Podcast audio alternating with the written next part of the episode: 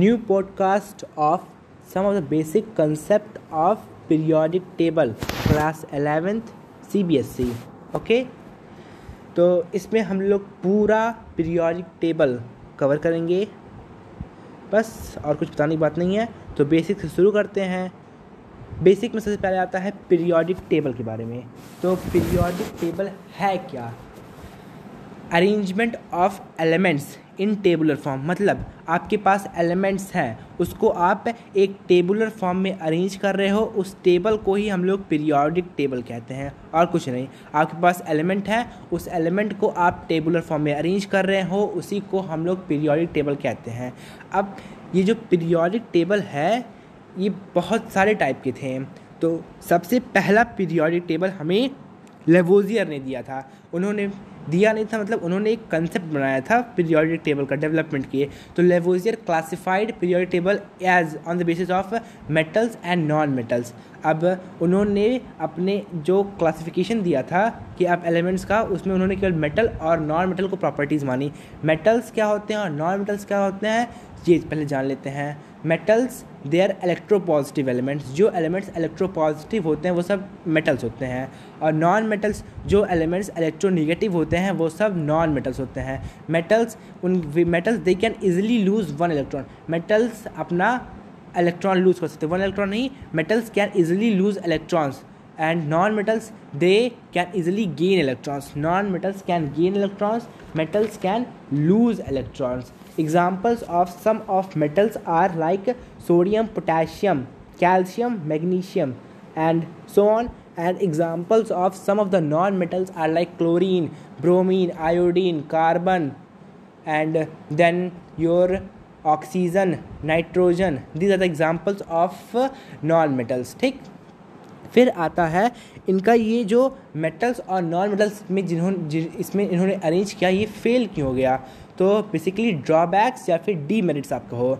तो पहला डीमेरिट था कि आपके पास इतने सारे एलिमेंट्स हैं, आप हर एक एलिमेंट को उसकी केवल मेटालिक और नॉन मेटालिक प्रॉपर्टी के हिसाब से नहीं पढ़ सकते, मतलब you can not study this whole 118 elements which has been discovered up to now on the basis of their metallic as well as non metallic property। तो फ़ायदा ही कुछ नहीं होता पीरियडिक टेबल बनाने का अगर आप केवल मेटालिक और नॉन मेटालिक प्रॉपर्टी पे ही पढ़ रहे हो। ठीक, ये पहला ड्रॉबैक था। दूसरा ड्रॉबैक था कि यहाँ पर केवल मेटल्स और नॉन मेटल्स ही नहीं होते, एक होता है मेटलॉइड। मेटलॉइड जो होता है उसकी जो प्रॉपर्टी हो वो मिडवे होता है मेटल्स और नॉन मेटल्स, मतलब वो ना तो मेटल ना ही नॉन मेटल होता है, वो उसके बीच में होता है। तो लेवोजियर ने मेटलॉइड को कहीं नहीं रखा था अपने क्लासिफिकेशन में। उन्होंने कोई पीरियडिक टेबल दिया नहीं था, लेकिन उन्होंने अपने क्लासिफिकेशन में इन सब को, मेटलॉइड को कहीं नहीं रखा था, इसलिए ये कंसेप्ट फेल हो गया। फिर ये तो पहला था लेवोजियर क्लासिफिकेशन। अब आता है अगला प्राउट कंसेप्ट। प्राउट ने कहा कि हर एक एलिमेंट जो कि इस दुनिया में है वो सब हाइड्रोजन से बना हुआ है, हर एक एलिमेंट हाइड्रोजन से बना हुआ है। उन्होंने ये भी कहा कि हर एक एलिमेंट का एटॉमिक वेट हाइड्रोजन के एटॉमिक वेट से आप n टाइम्स मल्टीप्लाई कर दोगे तो उस एलिमेंट का एटॉमिक वेट रह जाएगा। एग्जांपल के लिए कैल्शियम का एटॉमिक वेट आप करोगे 1 टाइम्स n, 1 तो हो जाएगा एटॉमिक वेट ऑफ हाइड्रोजन और n एक इंटीजर। मतलब उन्होंने कहा, बेसिक बात कहें, उन्होंने कहा कि हर एक एलिमेंट जो इस दुनिया में है वह हाइड्रोजन से बना हुआ है और हर एक एलिमेंट का एटॉमिक वेट होता है n times atomic weight of hydrogen. Basically उन्होंने इतना ही कहा था। ठीक, अब इसके ड्रॉबैक्स क्या थे? इन्होंने ज़्यादा कुछ नहीं कहा था, इसी कहा था। तो इनके ड्रॉबैक्स क्या थे? पहला ही इम्पॉर्टेंट ड्रॉबैक आता है कि हर एक एलिमेंट जो इस दुनिया में है उसका एटॉमिक वेट इंटीजर फॉर्म में तो है नहीं, कुछ एलिमेंट्स होते हैं उनका एटॉमिक वेट उनका जो एटॉमिक वेट होता है वो फ्रैक्शनल फॉर्म या डेसिमल फॉर्म में होता है। तो उन सब को वो सब फेल हो गए यहाँ पर, इसलिए प्राउड कंसेप्ट भी फेल हो गया। अगला आता है तीसरा, डोबरनियर्स ट्रायड। डोबरनियर ने क्या किया? उन्होंने देखा कि अगर किसी 3 एलिमेंट्स की प्रॉपर्टी सिमिलर हैं तो उन्होंने इन तीनों एलिमेंट को एक 3 फॉर्म के ग्रुप में बना दिया, और जिसमें से atomic weight of middle atom जो एलिमेंट था वो एवरेज मीन था atomic weight of other two element. मतलब बेसिक बात करें तो Dobereiner in Dobereiner classification if properties of two elements for properties of three elements two नहीं properties of three elements for found similar then Dobereiner arranged elements in the increasing order of their atomic weight such that atomic weight of middle atom element was found to be average mean of atomic weight of other two elements। ये Dobereiner का जो था classification इसी basis पे था। उन्होंने classification उनके classification का बेसिस था एटॉमिक वेट। अब कुछ एग्जाम्पल डोबेरेनियर ट्राइड का, पहला और सबसे फेमस एग्जाम्पल है लिथियम, सोडियम और पोटेशियम। लिथियम का एटॉमिक वेट है 7, सोडियम का एटॉमिक वेट अननोन मान लो, और पोटेशियम का एटॉमिक वेट है कितना, पोटेशियम का एटॉमिक वेट होता है 39। तो अकॉर्डिंग टू डोबेरेनियर ट्राइड अगर आप करेंगे तो सोडियम का एटॉमिक वेट आ जाएगा 7 + 39/2 विल बी इक्वल टू 23। ऐसे ही कुछ और फेमस ट्राइड्स हैं जैसे क्लोरीन, ब्रोमीन, आयोडीन। फिर अगला आपका आता है कैल्शियम, सेलेनियम और फिर बेरियम। और फिर इसके बाद भी और हैं जैसे sulphur, selenium, technetium, calcium, strontium, barium etcetera like this. फिर ड्रॉबैक क्या था, डोबेरेनियर ट्रायड फेल क्यों हो गया? हर एक एलिमेंट ट्रायड की फॉर्म में इस दुनिया में नहीं हो पाया था, इसलिए ट्रायड फेल हो गया। मतलब अगर कहें तो आपके पास 118 एलिमेंट्स अभी तक डिस्कवर सो फार हैं। अगर आप डोबेरेनियर ट्रायड के हिसाब से चलेंगे तो आपके पास 3 सेट बनाना है, तो आप हर एक एलिमेंट को 3-3 सेट में तो रख नहीं सकते, इसलिए फेल हो गया। ठीक, ये 3 हो गए। अब अगला आता है चौथा, जो था Newland law of octave. Newland ने क्या किया, उन्होंने टेबुलर फॉर्म में ये सब बनाया था। उन्होंने पहला थे जो टेबुलर किया था। ठीक, उन्होंने किया क्या, उन्होंने एटॉमिक वेट के हिसाब से एलिमेंट्स को अपने टेबल में लाया, जिसमें atomic weight of first element resembles with atomic weight of 8th element. मतलब जो प्रॉपर्टी थी फर्स्ट एलिमेंट की वो 8th एलिमेंट की रिपीटेशन ही थी। इस हिसाब से उन्होंने अपना टेबल दिया था। उन्होंने कुछ उधर किया नहीं, उन्होंने टेबल दिया था पूरा। ठीक, अब ये फेल क्यों हो गया, आखिर Newlands law of octave fail क्यों गया? पहली बात, इन्होंने जिस हिसाब से दिया था उसमें केवल कैल्शियम तक ही ये रूल वैलिड था due to presence of 10D block element. मतलब this Newland law of octave was valid only up to calcium due to presence of 10D block element. फिर अगला पॉइंट था कि अगर नहीं उसी में अगर कहें तो due to 10D block of element उन्होंने ये भी कहा था कि जो प्रॉपर्टी ऑफ फर्स्ट एलिमेंट है वो रिजेंबल करती है 8th एलिमेंट। लेकिन अगर जब बीच में 10D ब्लॉक एलिमेंट आ गए, इसकी वजह से property of first element resembles with 9th, यहीं पे फेल हो गया। और अगर उस वक्त इनर्ट गैस डिस्कवर्ड हुई होती तो property of first element will not be the repetition of 8th element, it will be repetition of 9th element. That is property of first element will resemble with 9th element. ये था Newland law of octave का failure, मतलब demerits, drawbacks. ठीक, फिर अगला आता है Lothar Meyer graph. Lothar Meyer ने कोई टेबल नहीं दिया था, उन्होंने एक ग्राफ दिया था। लोथर मेयर ने देखा, एक ग्राफ प्लॉट किया एटॉमिक वेट और वॉल्यूम के साथ। तो उन्होंने देखा, जब ग्राफ प्लॉट किया तो जो ऑब्जर्वेशन उन्होंने किया, पहला ऑब्जर्वेशन उन्होंने पाया कि properties of elements which were similar they are appearing at same position similar position पर। मतलब जिन जिन एलिमेंट्स की प्रॉपर्टी सिमिलर थी वो लोग सिमिलर पोजीशन ऑक्यूपाई कर रहे थे उनके ग्राफ में। ठीक, फिर उनके ग्राफ के पीक पोजीशन में थे alkali metals occupied peak position in the graph. फिर डिसेंडिंग लोब में, डिसेंडिंग लाइन में, मतलब जो नीचे वाली लाइन में थे उधर थे आपके अल्कलाइन अर्थ मेटल, और असेंडिंग लोब में थे उनके हैलोजेंस। फिर down the group volume decreases and along the period volume first increases, नहीं गलत, down the group volume increases and along the period volume first decreases then increases. ये था Lothar Meyer graph. तो basic था, ये चीज़ था periodic table की history के बारे में। अब अगले पॉडकास्ट में देखेंगे हम लोग किसके बारे में, थोड़ा सा और डिटेल में आप जानेंगे Mendeleev periodic table के बारे में। This is the continuation of previous podcast। इस पॉडकास्ट में हम लोग Mendeleev periodic table के बारे में पढ़ेंगे। ठीक, तो Mendeleev was the first one who arrange element in the tabular form. मतलब मेंडलीफ वो पहले इंसान थे जिन्होंने एलिमेंट्स को टेबुलर फॉर्म में अरेंज किया था। मतलब जो टेबल आज आप देख रहे हैं इसी सिमिलर तरीके से उन्होंने बनाया था एक बॉक्स टाइप में मेंडलीफ ने। ठीक, मेंडलीफ का जो पीरियोडिक टेबल था उसका बेसिक था उसका बेसिस था एटॉमिक वेट, एटॉमिक नंबर नहीं, एटॉमिक वेट। ठीक, एटॉमिक वेट इनका बेसिक था, बेसिस इनके पीरियोडिक टेबल का। फिर जो अगला पॉइंट आता है कि इनका पीरियोडिक लॉ क्या था। According to Mendeleev's periodic law physical and chemical properties of elements are periodic function of their atomic weight. मतलब इसका मतलब ये है कि जो फिजिकल प्रॉपर्टी है एलिमेंट की और जो केमिकल प्रॉपर्टी एलिमेंट थी वो सब जो प्रॉपर्टी वो सब पीरियोडिक फंक्शन, मतलब वो सब रिपीट होते हैं क्योंकि उनकी एटॉमिक वेट के कारण। अगर उनका एटॉमिक वेट सिमिलर इसलिए उनकी फिजिकल और केमिकल प्रॉपर्टी रिपीट हो रही है। Basically physical and chemical properties of elements are periodic function. Periodic function मतलब repetition of property at definite interval. वो सब प्रॉपर्टी रिपीट हो रही है फिजिकल और chemical property because atomic weight is repeating similarly like this. ठीक, फिर जो मेंडलीफ पीरियोडिक टेबल था उसमें कुल 7 पीरियड थे और टोटल 8 ग्रुप थे।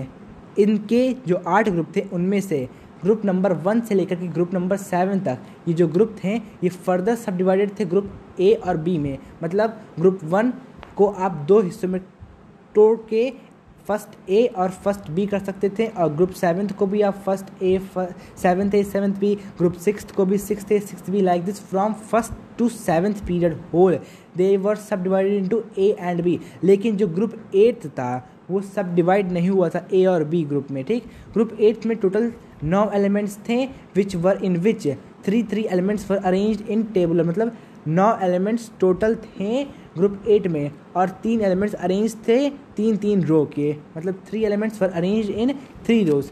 ये बेसिक था मेंडलीफ पीरियोडिक टेबल के बारे में। ठीक, अब अगला आता है एडवांटेजेस और मेरिट्स क्या थी, क्या क्या फ़ायदे हुए मेंडलीफ पीरियोडिक टेबल से। पहला फ़ायदा था कि स्टडी ऑफ एलिमेंट्स, जो स्टडी करने एलिमेंट्स का था वो सब बहुत आसान हो गया। Study of elements became very easy. इस पीरियोडिक टेबल की हेल्प से हम लोग को एलिमेंट्स की स्टडी करने में बहुत सहायता मिली। अगला पॉइंट था मेंडलीफ ने अपने पीरियोडिक टेबल में कुछ अनडिस्कवर्ड एलिमेंट्स के लिए स्पेस छोड़े थे और उन्होंने उन सब अनडिस्कवर्ड एलिमेंट्स की प्रॉपर्टीज़ को पहले ही प्रेडिक्ट कर लिया था, इसलिए इनका टेबल बहुत हेल्प किया। जैसे एका एल्यूमिनियम, वहाँ पर उन्होंने स्पेस छोड़ा था एका एल्यूमिनियम के लिए और एका एल्यूमिनियम वहाँ पर आ गया गैलियम, एका एल्यूमिनियम गैलियम, एका सिलिकन जर्मीनियम, एका बोरॉन स्कैंडियम, एका मैंगनीज टेक्नीशियम। मतलब जो एका जैसे जहाँ एका एल्यूमिनियम वो एक जगह थी वहाँ पर उन्होंने उसकी पूरी प्रॉपर्टीज़ के बारे में लिख दिया था। नाम एका एल्यूमिनियम उन्होंने दिया था। फिर कुछ सालों के बाद जब वो डिस्कवर हुआ तो उसकी हर एक प्रॉपर्टी सिमिलर थी, एग्जैक्ट नहीं थी, सिमिलर थी। बहुत माइन्यूट एरर आया था, इसलिए इनको क्रेडिट दिया गया क्योंकि उन्होंने पहले ही प्रिडिक्ट कर दिया। इनका जो पीरियोडिक टेबल था वो प्रॉपर्टीज़ अनडिस्कवर्ड एलिमेंट की प्रिडिक्ट करने में सक्सेसफुल हुआ था, इसलिए इनको बहुत ज़्यादा मेरिट, इनका नाम आज भी लिया जाता है इन पीरियोडिक टेबल के क्लासिफिकेशन में। ठीक, अब ये मेरिट्स हो गई। अब डीमेरिट्स क्या थे इनके मेंडलीव्स पीरियोडिक टेबल के। तो पहला डीमेरिट था पोजीशन ऑफ हाइड्रोजन। अब हाइड्रोजन आप फर्स्ट ए में भी रख सकते हो और सेवन्थ ए में भी रख सकते हो। क्यों हाइड्रोजन फर्स्ट ए में आप क्यों रख सकते हो? क्योंकि फर्स्ट ए में हाइड्रोजन जब आप रखोगे, हाइड्रोजन के पास 1 वैलेंस इलेक्ट्रॉन है, हाइड्रोजन उस 1 वैलेंस इलेक्ट्रॉन को लूज़ करके अपने आप को स्टेबल कर सकता है। ये प्रॉपर्टीज़ सिमिलर हैं जो फर्स्ट ए एलिमेंट्स में, ग्रुप में जो एलिमेंट्स हैं, जैसे लिथियम अपना एक इलेक्ट्रॉन लूज़ कर सकता है, सोडियम अपना एक इलेक्ट्रॉन लूज़ करके स्टेबल हो सकता है, वैसे ही हाइड्रोजन भी अपना एक इलेक्ट्रॉन लूज़ करके स्टेबल हो सकता है। इसलिए हाइड्रोजन को आप फर्स्ट ए में भी रख सकते हो।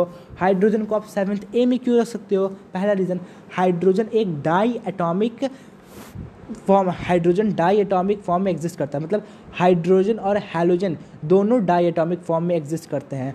हैलोजन क्या है? अब halogens like helium, halogens like fluorine, chlorine, bromine, iodine, ये सब हैलोजेंस है। तो हाइड्रोजन और हैलोजन दोनों डाई एटॉमिक फॉर्म में एग्जिस्ट कर सकते हैं।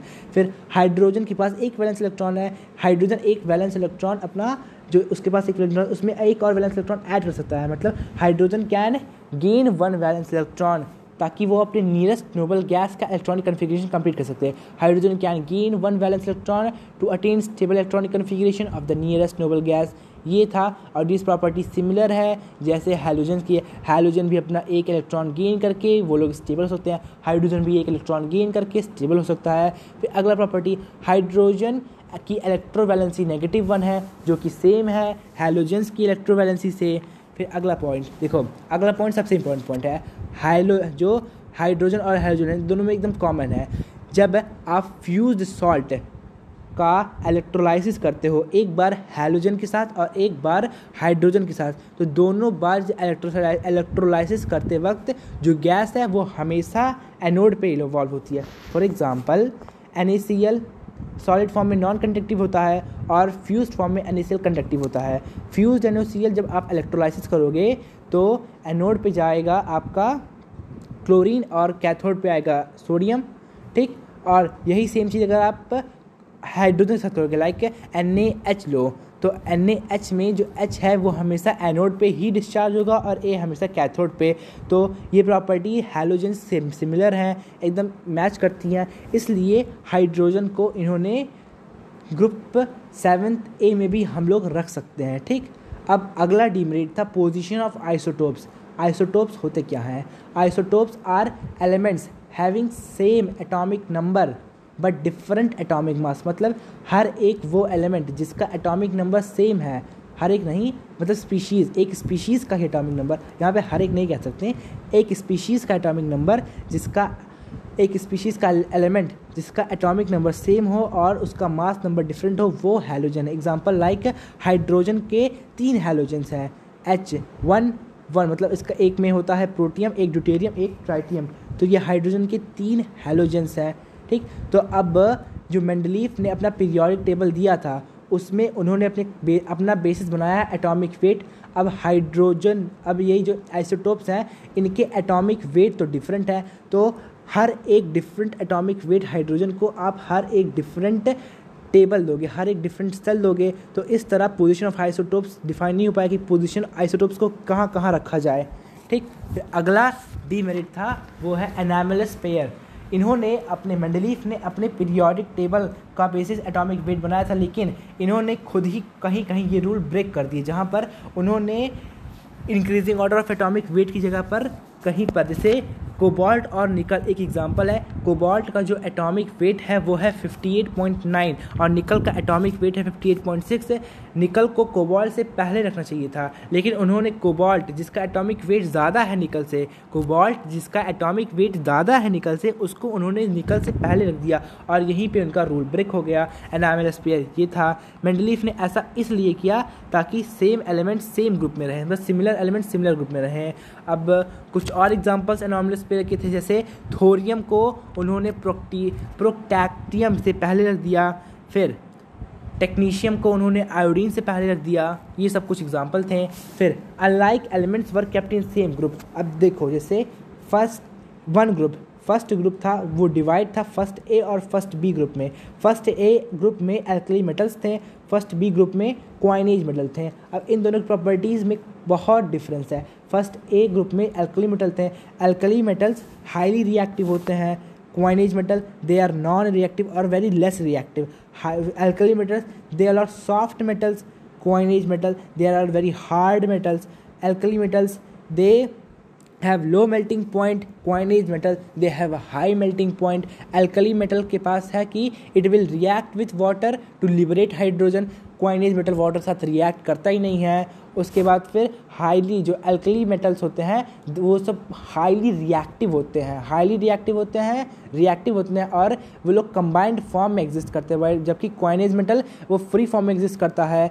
तो उन्होंने फर्स्ट ग्रुप में 2 ऐसे एलिमेंट्स के ग्रुप बनाए जिनकी प्रॉपर्टी एकदम डिसिमिलर है, इसका मतलब उन्होंने डिसिमिलर एलिमेंट्स को सेम ग्रुप में रखा। अब रखा तो कोई रीज़न तो होगा ही, क्यों रखा? डिसिमिलर, इतनी प्रॉपर्टीज़ डिसिमिलर हैं तो क्यों आखिर रखा? उन्होंने एक ही रीज़न को प्रायोरिटी दी, क्योंकि जो एलिमेंट्स थे फर्स्ट ए ग्रुप में और जो थे फर्स्ट बी ग्रुप में, दोनों में जो उनका वैलेंस इलेक्ट्रॉन है, दोनों का वैलेंस इलेक्ट्रॉन 1 है, इसलिए उन्होंने रख दिया। दोनों का वैलेंस इलेक्ट्रॉन 1 है, इसलिए उन्होंने दोनों को सेम ग्रुप में रख दिया। फिर अगला पॉइंट रहता है like elements were kept in different group.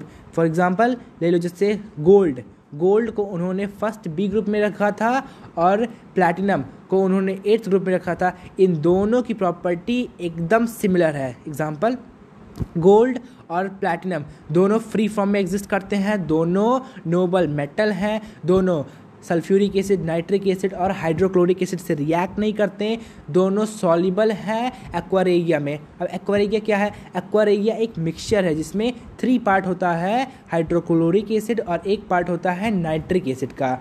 ये सब प्रॉपर्टी सिमिलर थी, फिर भी उन्होंने गोल्ड और प्लैटिनम को डिफरेंट ग्रुप में रख दिया। अब अगला डीमेरिट है कि does not explain periodicity. Mendeleev का जो पीरियोडिक टेबल था, ये पीरियोडिसिटी मतलब properties after definite interval repeat क्यों हो रही हैं, इसको समझाने में मतलब क्या कहेंगे, असफल हुआ मतलब सक्सीड नहीं कर पाया, इसने समझा नहीं पाया क्योंकि प्रॉपर्टीज़ क्यों कुछ देर के बाद रिपीट हो रही हैं। ठीक, और फिर आखिरी पॉइंट जो है लैंथेनाइट और actinide series belong to 3rd A और 3rd B ग्रुप। मतलब लैंथेनाइट सीरीज़ को उन्होंने 3rd A में रखा और एक्टिनाइट को 3rd B में रखा, तो मतलब लैंथेनाइट एक्टिनाइट 3rd A में बिलोंग कर रहे हैं कि 3rd B में ये क्लैरिफाई नहीं किया गया था, इसलिए ये एक और डिमेरिट है। इस तरह ख़त्म हुआ मेंडलीफ पीरियोडिक टेबल। अब अगले में पढ़ेंगे हम लोग क्वांटम नंबर्स के बारे में। Hello hello hello hello hello hello hello hello कैसे हो? ठीक, चलो अब इसमें हम लोग क्वांटम नंबर शुरू करने से पहले थोड़ा सा बेसिक पढ़ लेते हैं, जैसे एटम क्या है, इलेक्ट्रॉन क्या है, प्रोटॉन क्या है, न्यूट्रॉन क्या है, फिर ये isotopes, isodiaphers, isobars, isosters, isotones, isoelectronics, ये सब क्या है। तो बेसिक शुरू करते हैं, एटम क्या है? Smallest particle that take part in a chemical reaction is called as atom। बचपन से पढ़ते जा रहे हो, समझ में आ गया होगा। electrons negatively charged होते हैं, पढ़े हो, आता होगा। protons positively charged होते हैं, पढ़े हो, आता है। neutrons negatively charged होते हैं, पढ़े हो, आता है। बस ये सब बेसिक थे। फिर इधर आते हैं आपके न्यूक्लियॉन, मतलब protons plus neutron is called as nucleon. फिर आपका न्यूक्लियस, न्यूक्लियस पॉजिटिवली चार्ज होता है, इलेक्ट्रॉन्स प्रोटॉन्स सब नेगेटिव चार्ज होते हैं, रिप्रेजेंटेशन आता ही होगा। फिर cations positive charge, anions negative charge, ये सब पता है, बेसिक से पढ़ते जा रहे हो, बचपन से पढ़ते हो, क्लास 6 से पढ़ते जा रहे हो। ये सब चीज़ अगर नहीं पता हो तो छोड़ दो, भागो यहाँ से, भागो। अगला फिर अब थोड़ा सा जो होते हैं कुछ टर्म्स जो जल्दी पता नहीं है सबको, तो उसके बारे में पढ़ते से शुरू करते हैं। सबसे पहले आइसोटोप से। आइसोटोप्स मतलब elements which are having same atomic number, elements having same atomic number but different mass number। मतलब element जिसका atomic number same है लेकिन उसका mass number different है, उसको हम लोग isotopes कहते हैं। For example, किसका example है, जैसे हाइड्रोजन का ही ले लो, हाइड्रोजन के 3 isotopes, प्रोटियम, ड्यूटेरियम, टाइटेरियम। फिर क्लोरीन का 2 isotopes है, एक क्लोरीन 1735 है और एक दूसरा वाला है 37 वाला है, क्लोरीन 1737। हाँ, फिर एक है ऑक्सीजन, 3 ऑक्सीजन के हैं, O816, O817, O818। इन सब के एटॉमिक नंबर सेम है लेकिन इन सब के मास नंबर डिफरेंट है। ये सब हो गए आइसोटोप्स। अगला है आइसोबार्स। आइसोबार्स में होता है कि they are elements which are having same mass number, mass number same है but different atomic number are called as isobars. For example argon का एटॉमिक नंबर है 18, पोटेशियम का 19, कैल्शियम का 20। आर्गन का 18 है एटॉमिक नंबर, पोटेशियम का 19, calcium का 20, लेकिन इन सब का मास नंबर 40 है, सबका मास नंबर सेम है। तो ये एग्जांपल है आइसोबार्स का। Isotones, elements which are having same number of neutrons. हर एक वो एलिमेंट जिसमें सेम नंबर ऑफ न्यूट्रॉन होता है उसे आइसोटोन्स कहते हैं। एग्जाम्पल सोडियम और मैग्नीशियम ले लो, सोडियम 1123, मैग्नीशियम 1224। सोडियम और मैग्नीशियम में number of neutron is 12 and 12, दोनों का नंबर ऑफ न्यूट्रॉन सेम है। ठीक, अगला होता है आइसोडायफर्स। आइसोडायफर्स मतलब elements having same N-P value. हर एक वो एलिमेंट जिसमें neutron minus proton value same हो वो आइसोडायफर्स होता है। एग्जाम्पल फ्लोरीन और सोडियम लो, फ्लोरीन का 9 और 19 होता है, सोडियम का 1123, तो N-P वैल्यू फ्लोरीन में आएगी 1, सोडियम में आएगी 1, तो ये सब सेम है। फिर आइसोस्टर्स, आइसोस्टर्स मतलब होता है elements having same number of atoms and same number of electrons, मतलब एटम्स का नंबर सेम हो और इलेक्ट्रॉन्स का नंबर सेम हो। फॉर एग्जांपल कार्बन डाइऑक्साइड और nitrous oxide N2O, CO2 N2O। तो CO2 और N2O में सेम एटम्स हैं, मतलब एटम्स CO2 में है 3, N2O में है 3। इलेक्ट्रॉन्स CO2 में है 22, N2O में भी है 22। दोनों में एटम्स और इलेक्ट्रॉन्स सेम है, एटम सेम है, इलेक्ट्रॉन सेम है, but atom is not equal to electron. बात ध्यान रखो, एटम एक एलिमेंट का जो एटम है वो दूसरे एलिमेंट, एक कंपाउंड, यहाँ पे एलिमेंट ले ही नहीं सकते तुम, एक कंपाउंड का जो एटम है या एक मॉलिक्यूल का जो एटम है वो दूसरे मॉलिक्यूल के एटम्स के इक्वल है, लेकिन और एक मॉलिक्यूल में जितने इलेक्ट्रॉन्स हैं वो दूसरे मॉलिक्यूल में जितने इलेक्ट्रॉन्स हैं वो दोनों इक्वल हैं, लेकिन एक एटम नॉट इक्वल टू दूसरा इलेक्ट्रॉन, ये सब चीज़ होती नहीं है। फिर अगला आता है आइसो इलेक्ट्रॉनिक्स मतलब species, that is ions, electrons. Ions, atoms and molecules having same number of electrons are called as isoelectronic। Example के लिए helium, lithium plus, beryllium 2 plus, boron 3 plus, H minus 1, इन सब में total number of electrons 2 हैं, सब isoelectronics हैं। Isoelectronics सब ख़त्म, ये था बेसिक बातें। अब शुरू करते हैं quantum numbers। Quantum numbers शुरू करने से पहले सबसे पहले जानना पड़ेगा ऑर्बिटल्स क्या होता है, ठीक। ऑर्बिटल्स मतलब वो जगह है, orbital is a place where electron is most likely to be found, मतलब ऑर्बिटल एक वो जगह होती है जहाँ पर इलेक्ट्रॉन को खोजने मिलने की संभावना सबसे ज़्यादा होती है।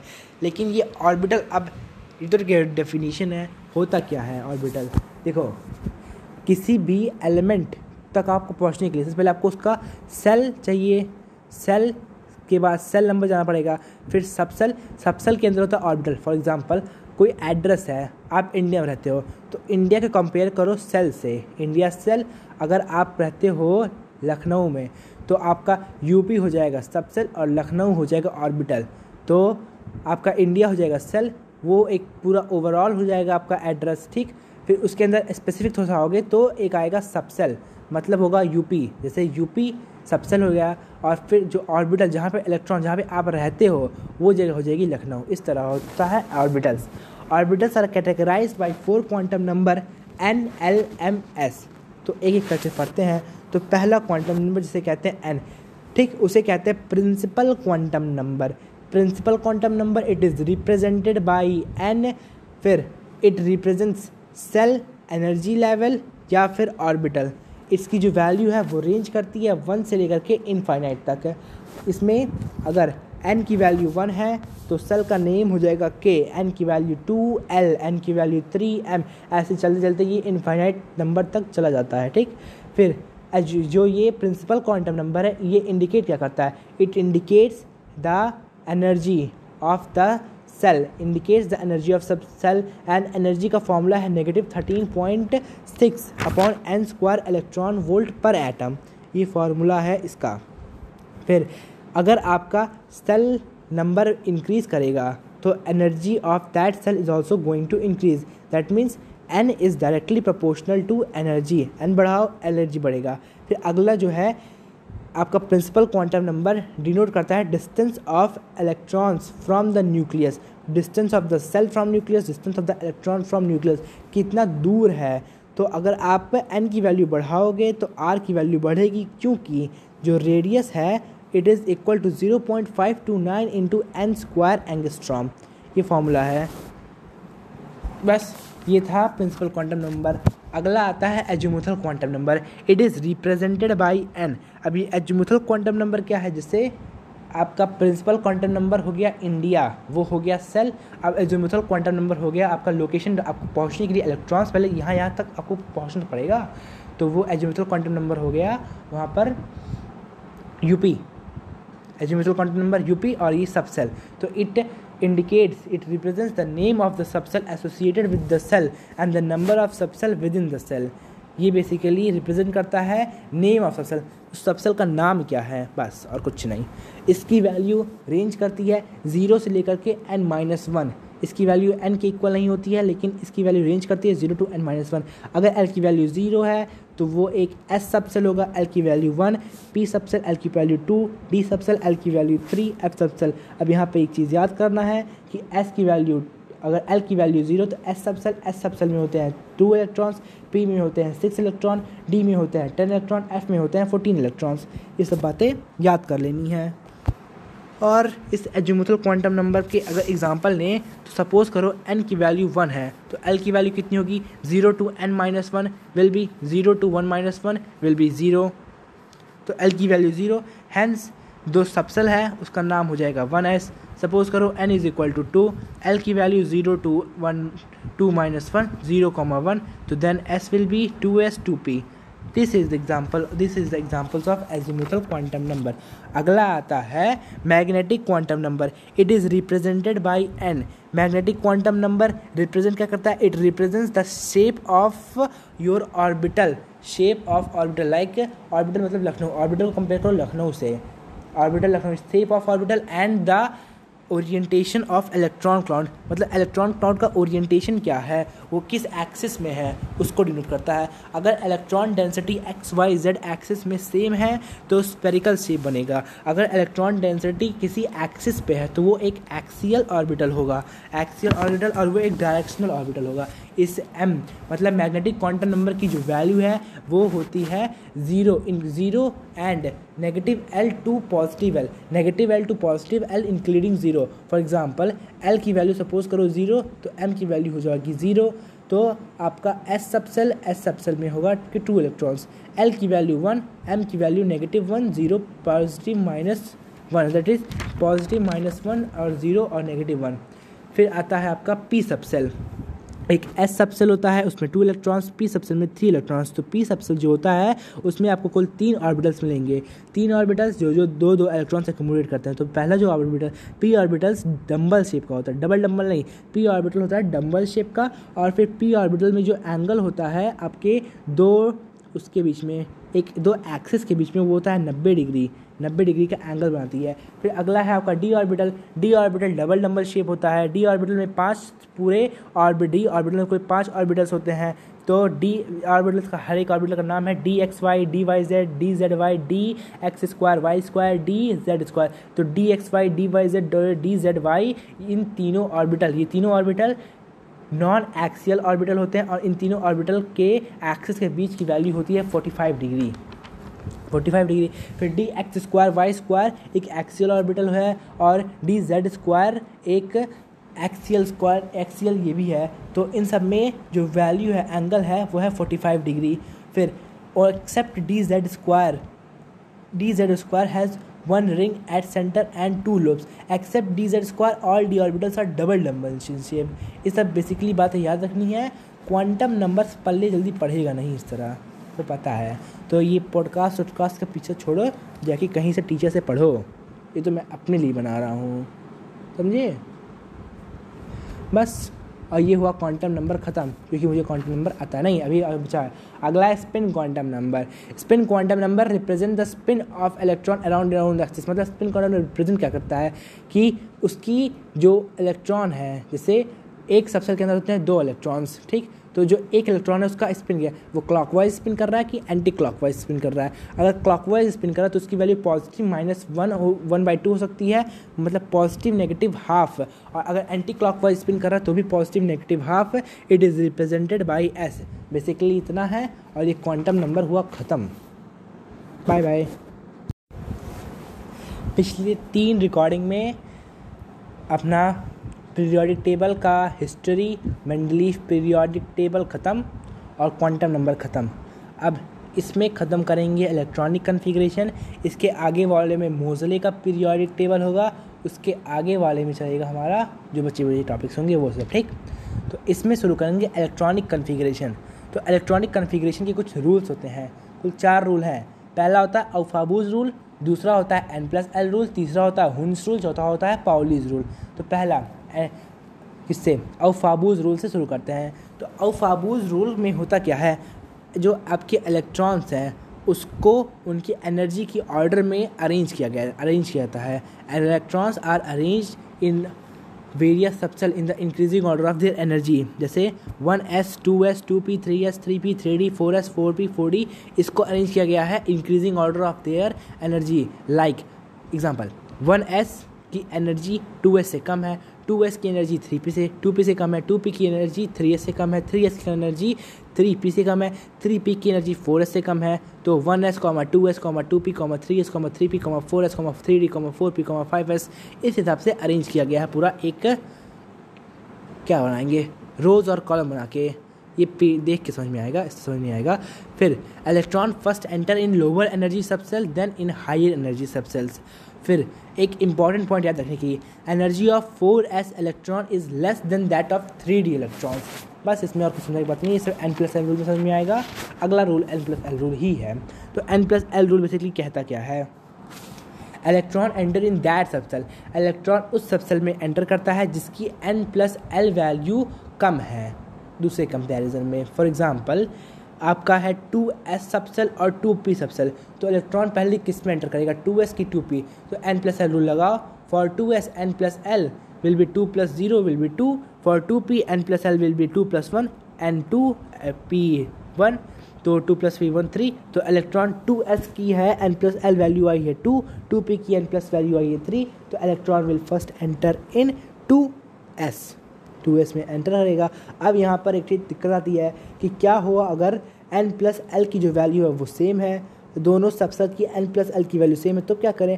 अगर ये हुआ तो जिस सबसेल में n की वैल्यू स्मॉल, तो n+l कंपेयर नहीं करेंगे, जिसमें n की वैल्यू स्मॉल होगी उसको हम लोग पहले करेंगे। फॉर एग्जांपल 2p और 3s लो, 2p में n+l की वैल्यू आई 3 और 3s में आई n+l की वैल्यू 3, दोनों की n+l वैल्यू सेम है।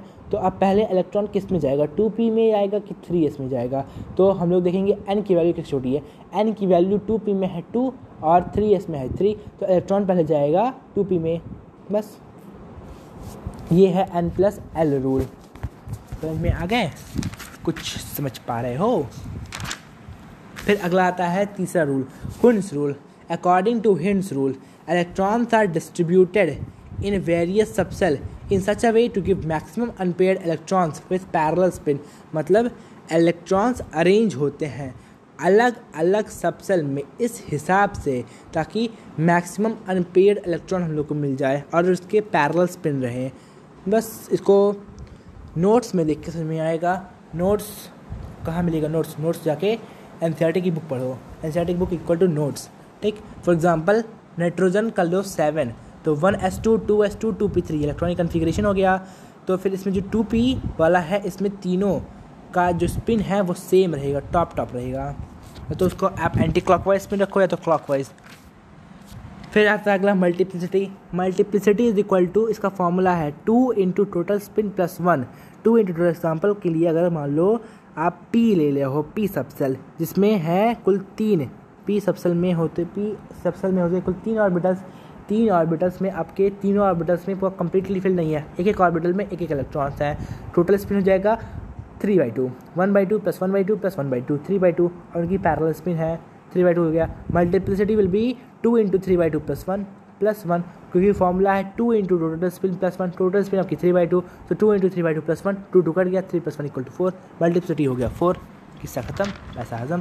अगला है पाउलीज रूल। पाउलीज रूल कहता है कि नो टू सबसेल या फिर नो टू सबसेल कहें यहाँ पर orbital, no two orbitals, no two electrons can have same, no two electrons in an atom can have same value of all 4 quantum number. मतलब कोई भी 2 इलेक्ट्रॉन्स किसी भी एटम के ऐसा नहीं होगा कि उनकी n+ उनके चारों क्वांटम नंबर सेम हो। फॉर एग्जाम्पल के लिए अगर लेना है तो नाइट्रोजन के लेते हैं। नाइट्रोजन का फॉर्मूला है 1s2 2s2 2p3, तो अगर 1s2 तो 1s में देखें तो उसमें 2 इलेक्ट्रॉन्स हैं, एक की स्पिन क्लॉकवाइज एक की स्पिन एंटी क्लॉकवाइज। तो जिसकी स्पिन क्लॉकवाइज है उसका nLms होगा 100 + 1/2, जिसमें एंटी क्लॉकवाइज है वो है 100 - -1/2। तो इसमें हम लोग देख रहे हैं कि n की वैल्यू सेम, l की वैल्यू सेम, m की वैल्यू सेम, लेकिन s की वैल्यू सेम नहीं हुई है। इसका मतलब पाउलीज रूल सही है। अगर हम लोग को बेसिकली अगर इलेक्ट्रॉनिक कन्फिगरेशन करना है तो ये चारों रूल फॉलो करने पड़ेंगे। फिर अगला आता है कोर। तो outer most shell of an atom is called as core, and element present in outer most shell of an atom is called as core element. Basically जो आउटर मोस्ट सेल होता है एटम का इसमें समझाने की क्या बात है। जो आउटर मोस्ट सेल होता है एटम का उसको हम लोग कोर कहते हैं, और जो एलिमेंट उस सेल में है उसे हम लोग कोर एलिमेंट्स कहते हैं। फिर आउटर मोस्ट सेल को हम लोग अल्टीमेट सेल भी कहते हैं, और उसको एंड सेल भी कहते हैं, और कुछ कहते हैं और कुछ नहीं कहते हैं। फिर आपका सेकेंड लास्ट सेल को पेनल्टीमेट सेल कहते हैं, और फिर थर्ड लास्ट सेल को आप प्री पेनल्टीमेट सेल कहो या तो एंटी पेनल्टीमेट सेल कहो, आपके ऊपर निर्भर करता है। फिर आपका आगे चलें तो आएगा कर्नल। कर्नल मतलब अगर आपके पास वैलेंस इलेक्ट्रॉन था, आपने वैलेंस इलेक्ट्रॉन रिमूव कर दिया, उस वैलेंस इलेक्ट्रॉन को रिमूव करने के बाद उस एटम में जितने भी सेल बचते हैं उसको हम लोग कर्नल कहते हैं, और जितने इलेक्ट्रॉन बचे हुए उन लोग को हम लोग कर्नल इलेक्ट्रॉन कहते हैं। ठीक, हाइड्रोजन और हीलियम में कर्नल नहीं है, हाइड्रोजन और हीलियम में कर्नल नहीं होते हैं। फिर आता है इलेक्ट्रॉनिक कॉन्फ़िगरेशन करते वक्त एक दिक्कत जो क्रोमियम है, क्रोमियम और कॉपर में इलेक्ट्रॉनिक कॉन्फ़िगरेशन करते वक्त 2 3d4 और 4s2 की जगह 3d5 और 4s1 होता है। ऐसा इसलिए रीज़न है half filled D subshell is more stable and maximum energy change. जो हाफ फिल्ड डी सबसेल होता है वो ज़्यादा स्टेबल होता है, और मैक्सिमम एनर्जी ये सब नोट्स में लिखा हुआ है, देख के पढ़ लेना। फिर ऐसे ही कॉपर का है fully filled D subshell is more stable and maximum energy change. Copper and chromium Aufbau's rule is not valid, we can only shift 1 electron and not 2। ये बहुत बात है। देखो आपके पास 3d और 4s सबसेल है, तो आप 4s2 सबसेल में आपके पास 2 इलेक्ट्रॉन है, लेकिन आप केवल 1 इलेक्ट्रॉन उससे शिफ्ट करके आप d में ले सकते हो, आप 2 इलेक्ट्रॉन शिफ्ट नहीं कर सकते हो बस। और इस तरह ये भी ख़त्म, इलेक्ट्रॉनिक कॉन्फ़िगरेशन ख़त्म। अब करते हैं चलो modern periodic table. Modern periodic table is the modified version of Mendeleev periodic table। मतलब जो modern periodic table है वो Mendeleev periodic table का ही एक modified version है, जिसको Moseley ने दिया था। किसने दिया था? Modern periodic table को Moseley ने दिया। ठीक, Modern periodic table का basis atomic number है। इसको तुम कह सकते हो कि प्रोटॉन भी है, इलेक्ट्रॉन भी है, और न्यूक्लियर चार्ज भी है, और इलेक्ट्रॉनिक कॉन्फ़िगरेशन भी है, सब बातें सेम है। ठीक, फिर Moseley work on x ray spectrum of atom. Moseley ने एक्सरे स्पेक्ट्रम ऑफ एटम पर काम किया, और उन्होंने पाया कि जब एक हाई स्पीड इलेक्ट्रॉन्स को आप मेटल एटम के साथ बम्बार्ड करते हो, मतलब उसके साथ टकराते हो, तो एक्सरे एमिट होती है एक स्पेसिफिक फ्रिक्वेंसी पे, और जो फ्रिक्वेंसी है एक्सरे की, इसके under root value directly proportional है तुम्हारा जो मेटल एटम है उसका एटॉमिक नंबर से। इस एक्सपेरिमेंट से मोजले को यह पता चल गया कि atomic number is more fundamental than atomic mass. मतलब जो एटॉमिक नंबर है वो ज़्यादा फंडामेंटल प्रॉपर्टी है, मतलब वो ज़्यादा कांस्टेंट है, ज़्यादा चेंज नहीं होती वाली, मतलब ज़्यादा अच्छी वैल्यू, ज़्यादा अच्छा उससे तुमको रिजल्ट मिलता है, वो वैल्यू है तुम्हारा एटॉमिक मास के कंपेयर से। ठीक है, और जब ग्राफ प्लॉट किया गया था एटॉमिक नंबर और फ्रिक्वेंसी के अंडर रूट वैल्यू से, तो उन्होंने एक स्ट्रेट लाइन ग्राफ उन्हें मिला, जबकि एटॉमिक मास के साथ यही स्ट्रेट लाइन ग्राफ नहीं मिला था। ठीक, अगला आता है modern periodic law. According to modern periodic law, physical and chemical properties of elements are periodic functions of their atomic number. Basically आपका जो मेंडलीफ का था उसमें यहाँ पे एटॉमिक मास था, कि जो आपका फिजिकल और केमिकल प्रॉपर्टीज़ है वो सब फंडामेंटल, वो सब आपका पीरियोडिक फंक्शन है, मतलब वो सब रिपीट होती हैं, क्योंकि आप because they depend upon their atomic mass है। बट इसका जो मॉडर्न पीरियोडिक है इसमें हमें ये पता चलता है कि फिजिकल और केमिकल प्रॉपर्टी इसलिए बार बार रिपीट होती हैं क्योंकि because atomic number is more fundamental than atomic mass. ठीक, फिर जो मॉडर्न पीरियड टेबल, इसमें कुल 7 पीरियड थे और 9 ग्रुप थे, जो एक एक्स्ट्रा ग्रुप ऐड हुआ है वो था 0 ग्रुप है। फिर आता है आपका long form of periodic table. Long form of periodic table, ये present form of periodic table है, ये एटॉमिक नंबर के ऊपर ही बेस्ड है, या तो तुम कहो एटॉमिक नंबर या तो कहो इलेक्ट्रॉनिक कॉन्फ़िगरेशन। इसको हम लोग बोरबरीज, इसको हम लोग बोरबरी और रैंक वर्नस पीरियोडिक टेबल भी कहते हैं। इस पीरियोडिक टेबल में कुल 7 पीरियड थे और 18 ग्रुप थे। ये पीरियोडिक टेबल कुल 4 पार्ट में डिवाइड है, S block, P block, D block, F block. S block में किस क्या होता है? देखो एस ब्लॉक जो लेफ्ट पार्ट है उसे हम लोग एस ब्लॉक कहते हैं। इस एस ब्लॉक में कुल 2 ग्रुप हैं, रीज़न दो ग्रुप क्यों है, क्योंकि एस ब्लॉक में जो एलिमेंट्स प्रेजेंट है उसके जो लास्ट इलेक्ट्रॉन्स है वो एस सबसेल में होते हैं और एस सबसेल की मैक्सिमम कैपेसिटी 2 इलेक्ट्रॉन्स है, इसलिए इसमें 2 इलेक्ट्रॉन्स होते हैं।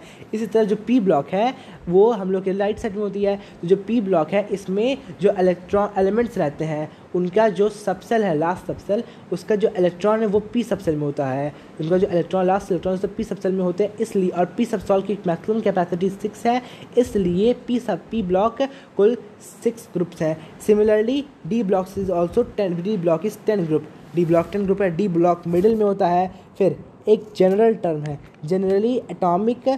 जनरली एलिमेंट्स का जो है generally period start from atomic number, generally जो पीरियड है वो एटॉमिक नंबर शुरू होता है और वहाँ पर इनर्ट गैस जाके ख़त्म होता है, बट एक्सेप्ट पीरियड 7 ख़त्म नहीं होता है हैलोजन पे, और पीरियड 1 अल्कली मेटल से शुरू नहीं होता है।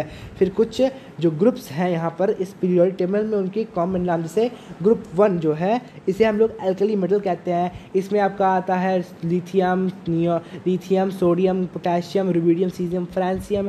फिर ग्रुप 2 को कहते हैं हम लोग अल्कलाइन अर्थ मेटल, इसमें आता है आपका beryllium, calcium, magnesium, strontium, barium etcetera नहीं होते हैं बस। फिर आता है आपका जो 11th ग्रुप है, 11th ग्रुप कहो या तो तुम फर्स्ट बी ग्रुप कहो, इसको हम लोग क्वाइनेज मेटल कहते हैं। Reason because elements which are present in this group they are use in coin formation like copper, silver and gold. फिर अगला आता है ग्रुप नंबर 12, इसको हम ग्रुप नंबर 12 कहो या तो तुम कहो सेकेंड बी ग्रुप, इसको हम लोग वोलेटाइल मेटल्स कहते हैं क्योंकि इसमें जो एलिमेंट्स हैं उनकी पास होती है low boiling point, example like zinc, cadmium and mercury. फिर ग्रुप 16 में जो एलिमेंट्स हैं इसको हम लोग चाल्कोजन कहते हैं because they help in ore formation like oxygen, sulphur और फिर सेलेनियम। फिर आपका आता है अगला हैलोजन। ग्रुप 17 को हम लोग हैलोजन ग्रुप कहते हैं क्योंकि इसमें जो एलिमेंट्स हैं they are use in salt formation like fluorine, chlorine, bromine, iodine.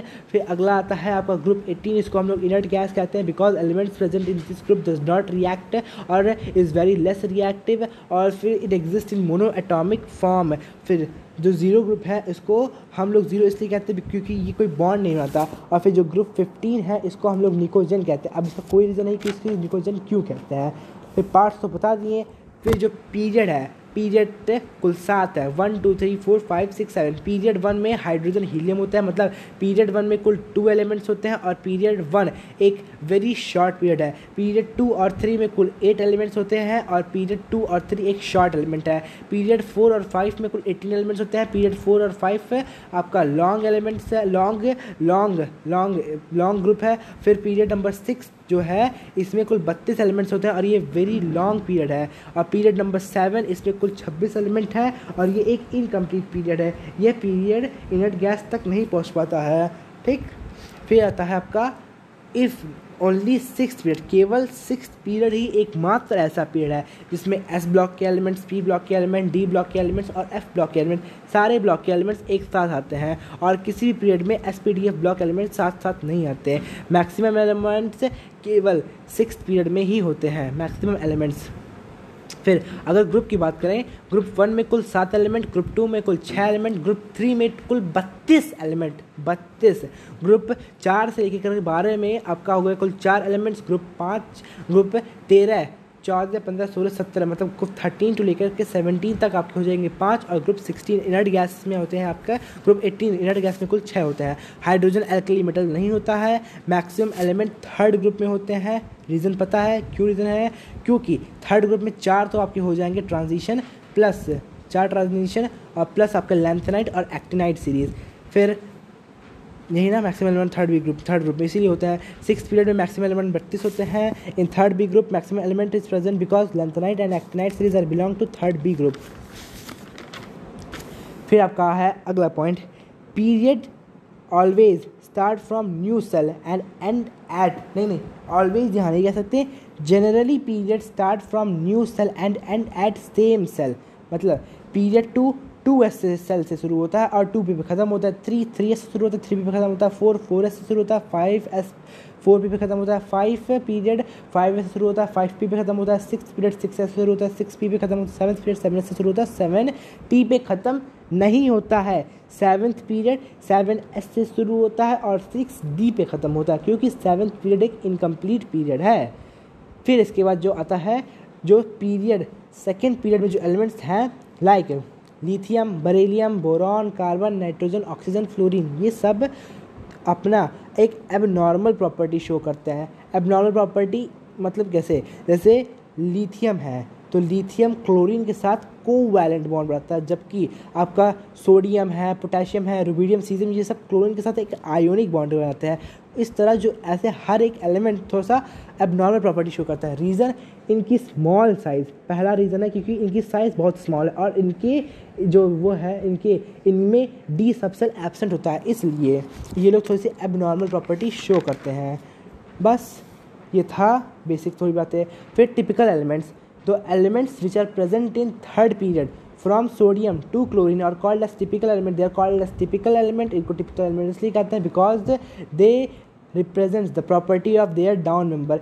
जो इनके डाउन मेंबर की प्रॉपर्टी है वही सेम प्रॉपर्टी इनके इनकी सिमिलर, सेम नहीं कह सकते, सिमिलर कहते हैं। फिर आता है आपका क्रॉस ब्रिज, मतलब ब्रिज एलिमेंट्स, डायगोनल रिलेशनशिप। तो जो एलिमेंट्स पीरियड 2 में प्रेजेंट है वो एलिमेंट्स पीरियड 3 में जो होते हैं, जो नेक्स्ट ग्रुप में, मतलब elements present in period 2 shows relationship in properties with elements present in period 3 in next group में, ठीक। Thereby they are leading to a diagonal relationship। For example lithium की प्रॉपर्टी मैग्नीशियम से similar है, फिर beryllium की aluminium से, boron की silicon से।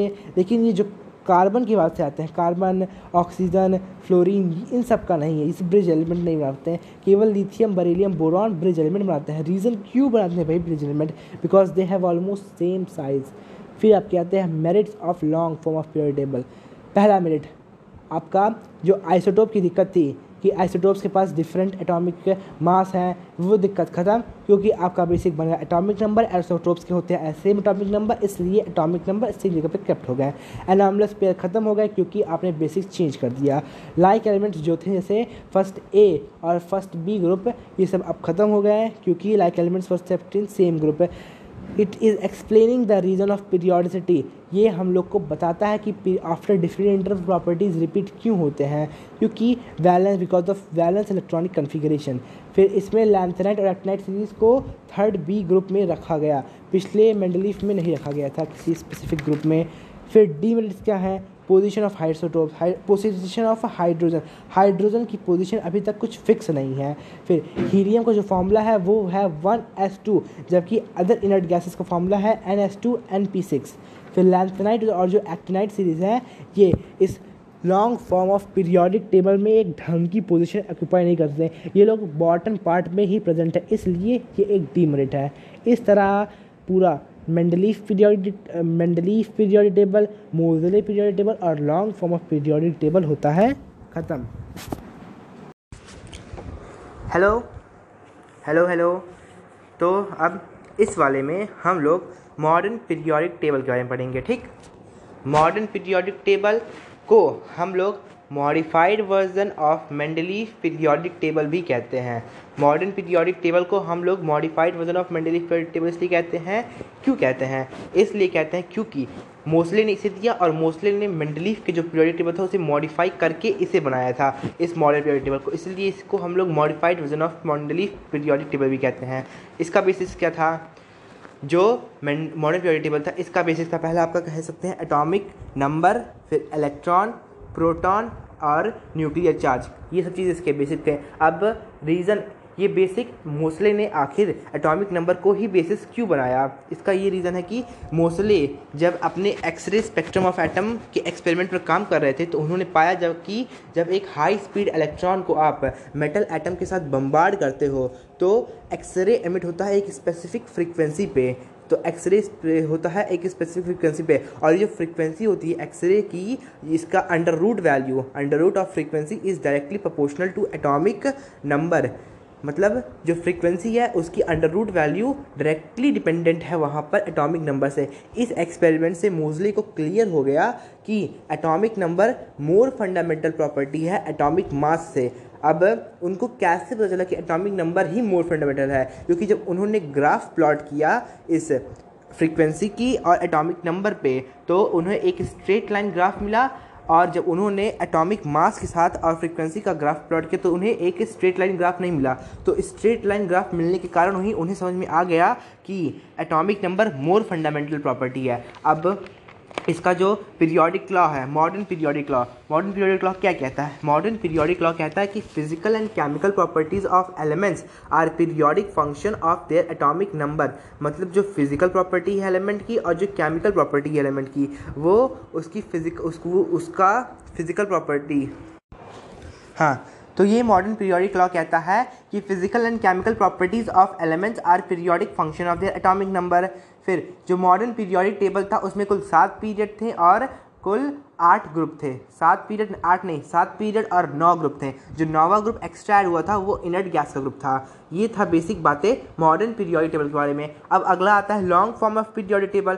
तो long form of periodic table को हम लोग बोरबरी या फिर रैंक वर्नस पीरियोडिक टेबल भी कहते हैं। इसका जो बेसिक था बेसिस वो था एटॉमिक नंबर या फिर तुम कह लो electronic configuration.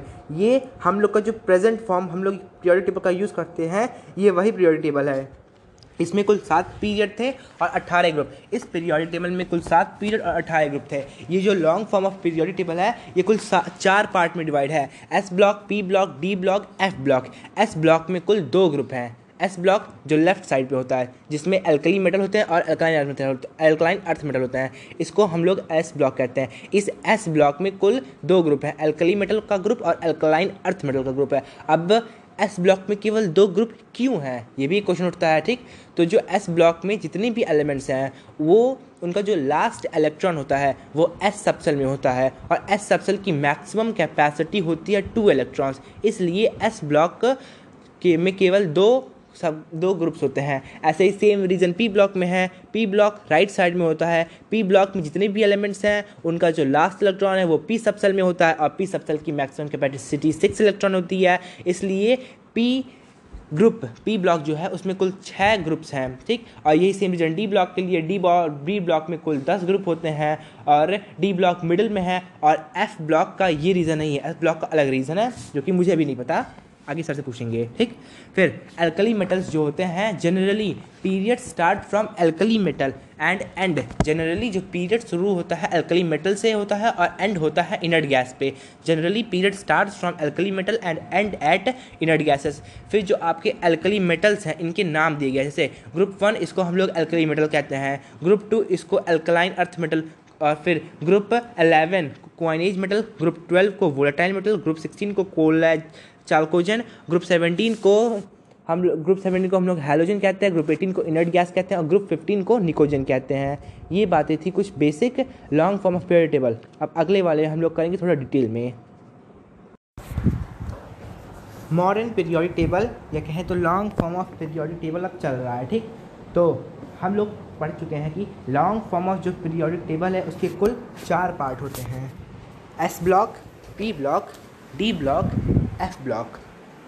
S, P, D और एफ ब्लॉक।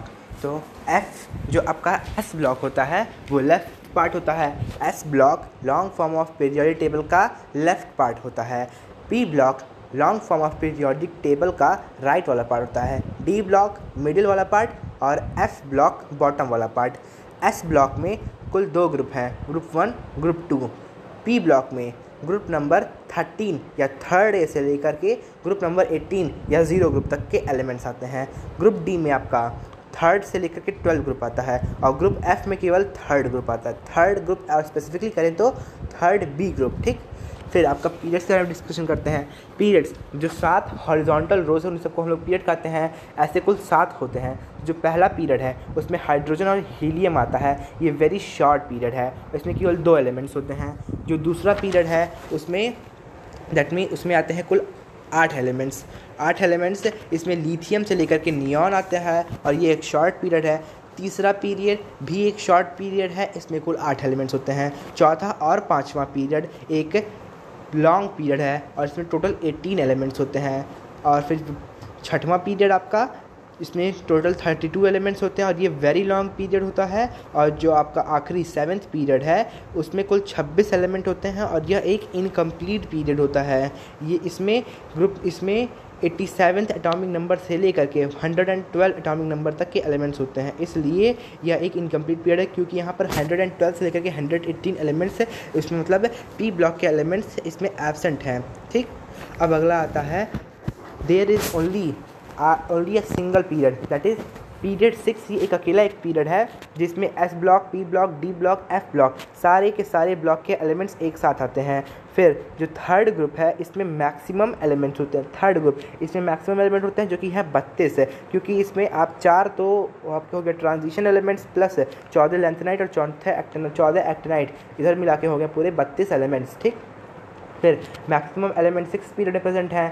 फिर ग्रुप 1 में टोटल 7 एलिमेंट हैं, ग्रुप 2 में टोटल 6 एलिमेंट्स हैं, ग्रुप 3 में टोटल 32 एलिमेंट, ग्रुप 4 से लेकर के ग्रुप 12 तक यहाँ पर 4 एलिमेंट हैं, ग्रुप नंबर 13 से लेकर के ग्रुप नंबर 17 तक इसमें 5 एलिमेंट है, और आखिरी जीरो ग्रुप या फिर इनर्ट गैस का जो ग्रुप है इसमें टोटल 6 एलिमेंट्स हैं। ठीक, इतनी बात हो गई ख़त्म। अगला आता है जो पीरियड होता है, period start from new cell and and at same cell. Period हमेशा एक नए सेल से शुरू होता है और हमेशा उसी सेम सेल पे ही ख़त्म होता है। एग्जाम्पल के लिए पीरियड 2 आपका 2s से शुरू होता है और 2p पे जाके ख़त्म होता है। पीरियड 3 3s से शुरू होता है, 3p पे ख़त्म होता है। 4 4s से शुरू होता है, 4p पे ख़त्म होता है। 5 5s से शुरू होता है, 5p पे ख़त्म होता है। 6 6s से शुरू होता है, 6p पे ख़त्म होता है। 7 7s से शुरू होता है लेकिन 6d पे ख़त्म होता है। ऐसा इसलिए क्योंकि 7 period incomplete period, 7th period ही एक अकेला पीरियड है जो स्टार्ट तो अपने सेल से होता है लेकिन एंड अपने सेम सेल पे नहीं हो पाता है। ठीक, फिर अब जो पीरियड 2 है इसकी में कुल मैक्सिमम 8 एलिमेंट्स होते हैं। पीरियड 2 में मैक्सिमम 8 एलिमेंट होते हैं क्योंकि जो एलिमेंट्स हैं वो 2s और 2p सबसेल में एक्यूमुलेट होते हैं और इनकी मैक्सिमम क्या टोटल 8 एलिमेंट होती है, इसलिए पीरियड 2 में टोटल 8 एलिमेंट्स होते हैं। फिर जो आपके एलिमेंट्स हैं पीरियड नंबर 2 में वो एबनॉर्मल प्रॉपर्टी शो करते हैं, जैसे लिथियम आपका हो गया, beryllium, boron, carbon, nitrogen, oxygen, fluorine, ये सब आपके एबनॉर्मल प्रॉपर्टी शो करते हैं। जैसे एग्जाम्पल के लिए लिथियम जब क्लोरीन के साथ कंबाइन करता है तो वो एक कोवैलेंट बॉन्ड बनाता है, जबकि आपका सोडियम, पोटेशियम, रुबिडियम, सीज़ियम ये सब एक आयोनिक बॉन्ड बनाते हैं। तो ये हो गया आपका एक एबनॉर्मल प्रॉपर्टी। ऐसा रीज़न इसलिए है क्योंकि बिकॉज जो ये एलिमेंट्स हैं इनके पास स्मॉल साइज़ है और ये सब वैकेंट, इनके में वैकेंट डी ऑर्बिटल एब्सेंट होता है, इसलिए ये लोग एबनॉर्मल प्रॉपर्टी शो करते हैं। फिर आता है आपका typical elements, elements which are present from period number in period 3 from sodium to chlorine, मतलब सोडियम से लेकर के क्लोरीन तक जो एलिमेंट्स होते हैं पीरियड 3 में उनको हम लोग टिपिकल एलिमेंट्स कहते हैं। ऐसा इसलिए क्योंकि they resembles the down group, मतलब वे लोग अपनी जो उनके नीचे वाले ग्रुप में हैं उसके एलिमेंट्स, उसका जो प्रॉपर्टी है वो रिप्रेजेंट करते हैं, उनकी प्रॉपर्टीज़ को रिप्रेजेंट करते हैं, इसलिए उनको टिपिकल एलिमेंट्स कहते हैं। फिर ब्रिज एलिमेंट्स की बात आती है तो elements present in period 2 shows resemblance in property with element present in period 3 in next group thereby leading to a diagonal relationship. This is called as bridge element. मतलब basic simple Hindi में बात करें तो जो element period 2 में पड़ा हुआ है वो पीरियड 3 के एलिमेंट जो उसके नेक्स्ट सब ग्रुप में है, मतलब अगर आप मान लीजिए आप एग्जांपल ले रहे हैं लिथियम पीरियड 2 में है लेकिन लिथियम पीरियड 3 के मैग्नीशियम जो ग्रुप 1 में नहीं है ग्रुप 2 में है, एक डायगोनल रिलेशनशिप बना रहा है, तो इसी डायगोनल रिलेशनशिप के एलिमेंट्स को हम लोग ब्रिज एलिमेंट कहते हैं। जैसे लिथियम की प्रॉपर्टी मैग्नीशियम से मैच करती है हल्की हल्की, फिर आपका बोरॉन, बेरिलियम का एल्यूमिनियम, बोरॉन का सिलिकॉन, लेकिन जो कार्बन के आगे के हैं यहाँ सब ये वैलिड नहीं है, इन सब के आगे ये सब चीज़ें वैलिड नहीं है। फिर आपका इसका रीज़न इसलिए है क्योंकि they have almost same size, उनकी साइज़ एकदम ऑलमोस्ट सेम है। फिर merits of long form of period table, सबसे इम्पॉर्टेंट मेरिट है जितने भी डिफेक्ट थे, maximum defects in Mendeleev period table जो थे वो सब यहाँ पर हट गए। जैसे आइसोटोप्स के पास सेम एटॉमिक मास होता है but they are having same, isotopes का सेम एटॉमिक नंबर होता है लेकिन उनका सेम डिफरेंट एटॉमिक मास होता है। अब मेंडलीव के टेबल में ये लोग अपनी ढंग की पोजीशन ऑक्यूपाई नहीं कर पाए थे लेकिन मेंडलीव में इनको पोजीशन मिल गया। फिर एनॉमलस पेयर जो था कोबाल्ट और निकल का वो भी यहाँ पे ख़त्म हो गया। और फिर इसका merit long form of periodic table में ये हुआ कि same elements were kept in similar group, same element like elements were kept in same group है। और उसके फिर ये रीज़न बताता है हम लोग को पीरियोडिसिटी का, पीरियोडिसिटी क्यों होती है। और लैंथेनाइट और एक्टेनाइट सीरीज जो लोग थर्ड बी ग्रुप में थे, जो थर्ड बी ग्रुप में बिलोंग करते थे, उनका भी ढंग का पोजीशन उन्हें मिल गया। मतलब पहले कन्फ्यूजन था कि लैंथेनाइट और एक्टेनाइट सीरीज थर्ड बी में है कि थर्ड ए में, तो long form of periodic table में ये ख़त्म हो गया। उन्हें थर्ड बी ग्रुप स्पेसिफाई कर दिया गया, उन्हें थर्ड बी ग्रुप में है ये पता चल गया। बेसिकली उन्हें एक पोजीशन मिल गई। फिर डीमेरिट्स क्या है? Position of hydrogen. हाइड्रोजन की पोजीशन अभी तक क्लियर नहीं है कि ये फर्स्ट ग्रुप का पीरियड है कि 17th ग्रुप में है रहेगा ये। फिर हीलियम का जो फॉर्मूला है वो है 1s2, जबकि जो अदर हैं, अदर आपकी इनर्ट गैसेस, उनका फॉर्मूला है NH2 NH6। ये एक एब्स्ट्रक्शन है। और लैंथेनाइट और एक्टेनाइट सीरीज़ एक प्रॉपर पोजीशन अपने पीरियोडिक टेबल में ऑक्यूपाई नहीं कर पा रहे हैं। लैंथेनाइट और actinide series do not occupy a proper position in periodic table. ये भी एक डीमेरिट्स है आपके long form of periodic table. तो इस तरह आपका long form of periodic table जो था वो हुआ ख़त्म। अब अगले वाले में हम लोग पढ़ेंगे इलेक्ट्रॉनिक कॉन्फ़िगरेशन के ऊपर। बाय।